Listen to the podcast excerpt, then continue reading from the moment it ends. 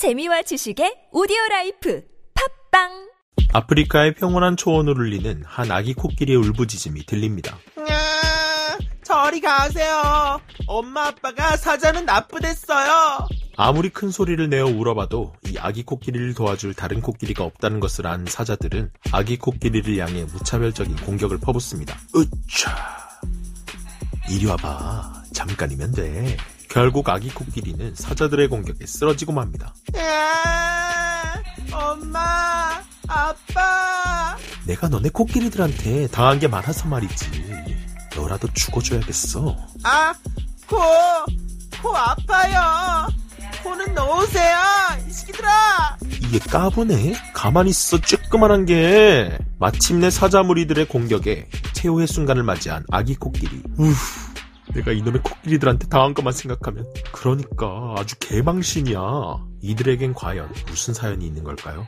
안녕하세요. 동물 돋보기입니다. 오늘은 인트로에서 처참히 사냥을 당한 아기 코끼리에 대한 영상으로 시작을 해봤는데요. 저들의 대화 속에서 이들의 관계에 대한 꽤나 중요한 포인트들이 몇 가지 숨어 있었습니다. 사람들에게 백수의 왕으로 알려져 있는 사자. 사실은 백수의 왕이라고 별명은 붙어 있지만 코끼리들에게는 당연히 상대가 되지 않는다는 것을 많은 분들이 알고 있는데요. 사자들이 저렇게까지 분노하게 된 이유, 오늘은 얽히고 설킨 이들의 관계에 대해서 알아보도록 하겠습니다. 하늘의 태양이 어느덧 서쪽으로 기울어가는 어느 때 사자 무리들이 무언가를 노리기 위해 준비 중입니다. 아, 저것들 더럽게 뭉쳐다니네. 형님, 저희가 할 말은 아닌 것 같은데요. 닥치라. 때마침 무리에서 떨어져 나온 엄마 코끼리와 아기 코끼리. 사자 무리들은 그들을 사냥할 준비에 나섭니다. 아우, 저놈의 코끼리 내가 오늘은 박살 내고야 만다. 위험을 감지한 코끼리들은 서둘러 무리에 합류하기 위해 움직입니다. 엄마, 엄마가 말해준 성격도 더러운데 치사하고 야비하게 몰려다니는 야옹이들이에요. 응, 아들, 그만 말하고 어서 따라오렴. 잠깐. 성격 뭐? 치사가 어쩌고 야비가 어째? 그거 좀 서보시지. 빈틈을 노리기 위해 서로 대치하는 순간 엄마 코끼리가 무섭게 달려듭니다. 저기 사자씨, 제가 선빵을 먼저 날리도록 할게요. 비키세요. 뭐야, 말투는 순한 맛인데 행동이 말한 맛인 이 상황은.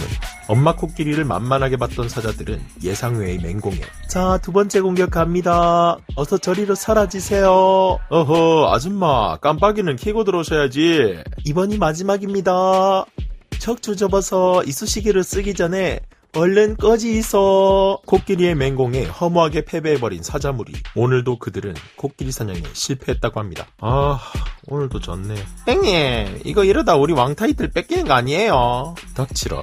사자는 우리가 익히 알다시피 사바나의 육식동물 중에서 가장 크고 강한 포식자임은 물론이고 무리까지 지어 사는 포식자이기 때문에 다른 포식자들을 상대로는 거의 무조건적으로 우위를 점하는 동물입니다. 측정된 치악력은 300kg이며 성인 남성의 12배에서 13배에 달하는 근력을 낼 수 있는데요. 사람의 머리를 물어서 두개골에 구멍을 뚫고 으스러뜨리는 건 사자에게는 일도 아니며 점박이 하이에나나 영양같이 크고 튼튼한 동물들도 사자가 휘두르는 앞발에 몇 방만 제대로 맞아도 척추가 부러지거나 배가 찢어져 처참한 죽음을 맞이한다고 합니다. 하지만 이렇게 강한 사자라고 할지라도 어쩔 수 없는 엄청난 체급 차이로 최강자라는 타이틀을 넘겨주어야 하는 동물이 있습니다. 그 주인공은 바로 아프리카 코끼리. 현존하는 살아 숨쉬는 지상동물 중에서 가장 큰 아프리카 코끼리. 아프리카 코끼리는 기록상 최대 10톤을 기록한 개체가 있을 정도인데요. 평균 몸무게만 해도 암컷은 3톤, 수컷은 6톤에 이른다고 합니다. 거대한 덩치에서 알 수 있듯이 압도적인 완력을 보유하고 있으며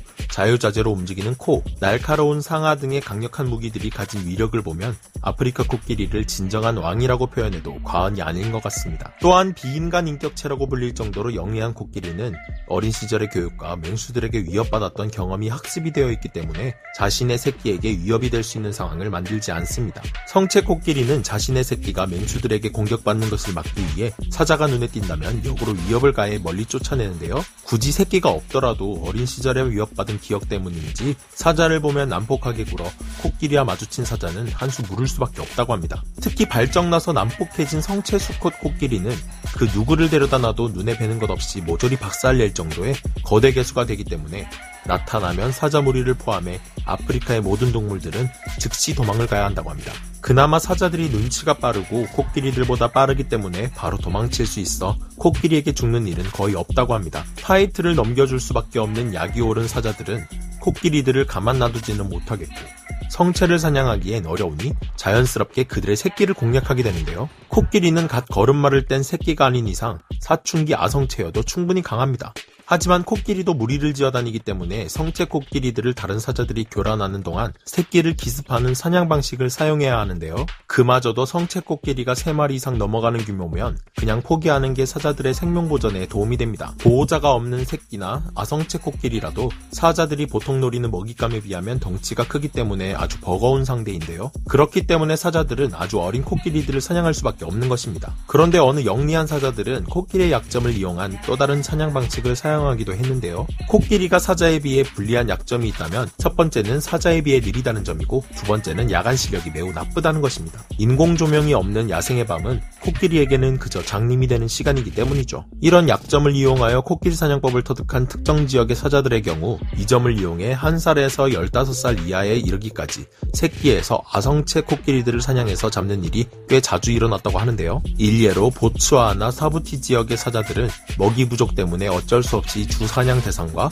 사냥법을 바꾸어 코끼리들을 사냥하는 방법을 터득했으며 1985년에서 2005년 동안 이들이 코끼리를 사냥한 사례는 꾸준히 증가해왔습니다. 근래에는 무려 3일에 한 번꼴로 사냥에 성공할 만큼 성공 확률도 굉장히 높다고 합니다. 하지만 이 사냥법이라는 것도 무려 20마리에서 30마리에 달하는 사자 무리 전체가 서너 마리 정도의 소규모 코끼리 무리를 습격해 몇 시간 동안 코끼리 한 마리를 지치게 쓰러뜨리는 것이 전부였다는 것이 한계였습니다. 새끼를 지키는 성체들을 사냥하려는 시도는 있었으나 모두 실패하고 사냥당한 코끼리는 모두 15살 이하의 청소년기 코끼리였다고 하니 말 다한 것이죠. 결론적으로 성체 코끼리의 사냥 사례는 사실상 없다고 봐도 무방한데요. 극히 일부분 보고된 것조차도 영역 싸움 이후 심하게 부상당해 죽어가고 있던 개체였거나 늙었거나 오늘 내일 하는 중상을 입은 개체가 전부였다고 합니다. 사자들이 코끼리 성체를 사냥하지 못하는 이유는 단순 체급 차이인데요. 체급의 스펙 차이에서도 20배에서 30배도 넘게 차이가 나기 때문입니다. 물론 사자들도 운이 따라준다면 몸무게의 두세 배가 되는 동물도 혼자서 기습으로 사냥하는 것이 가능하고 사냥술이 뛰어난 개체 의 경우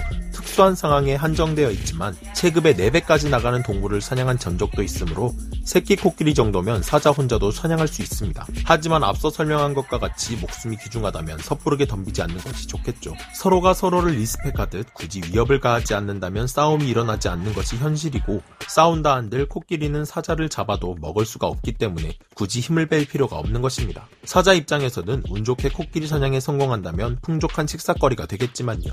이렇게까지 사자에 비해 코끼리가 유리하다니 알면서도 새삼 코끼리의 위력 그리고 이 엄청난 체급의 차이에도 겁먹지 않고 무리지어 대담하게 코끼리 사냥을 시도하는 사자들에게 감탄하게 됩니다. 이제 어디 가서 코끼리와 사자의 싸움에 대한 설전을 보신다면 명쾌하게 설명해 주실 수 있으시겠죠? 그럼 오늘 동물 돋보기 여기서 마치도록 하겠습니다. 다음 시간에 다시 돌아오겠습니다. 감사합니다.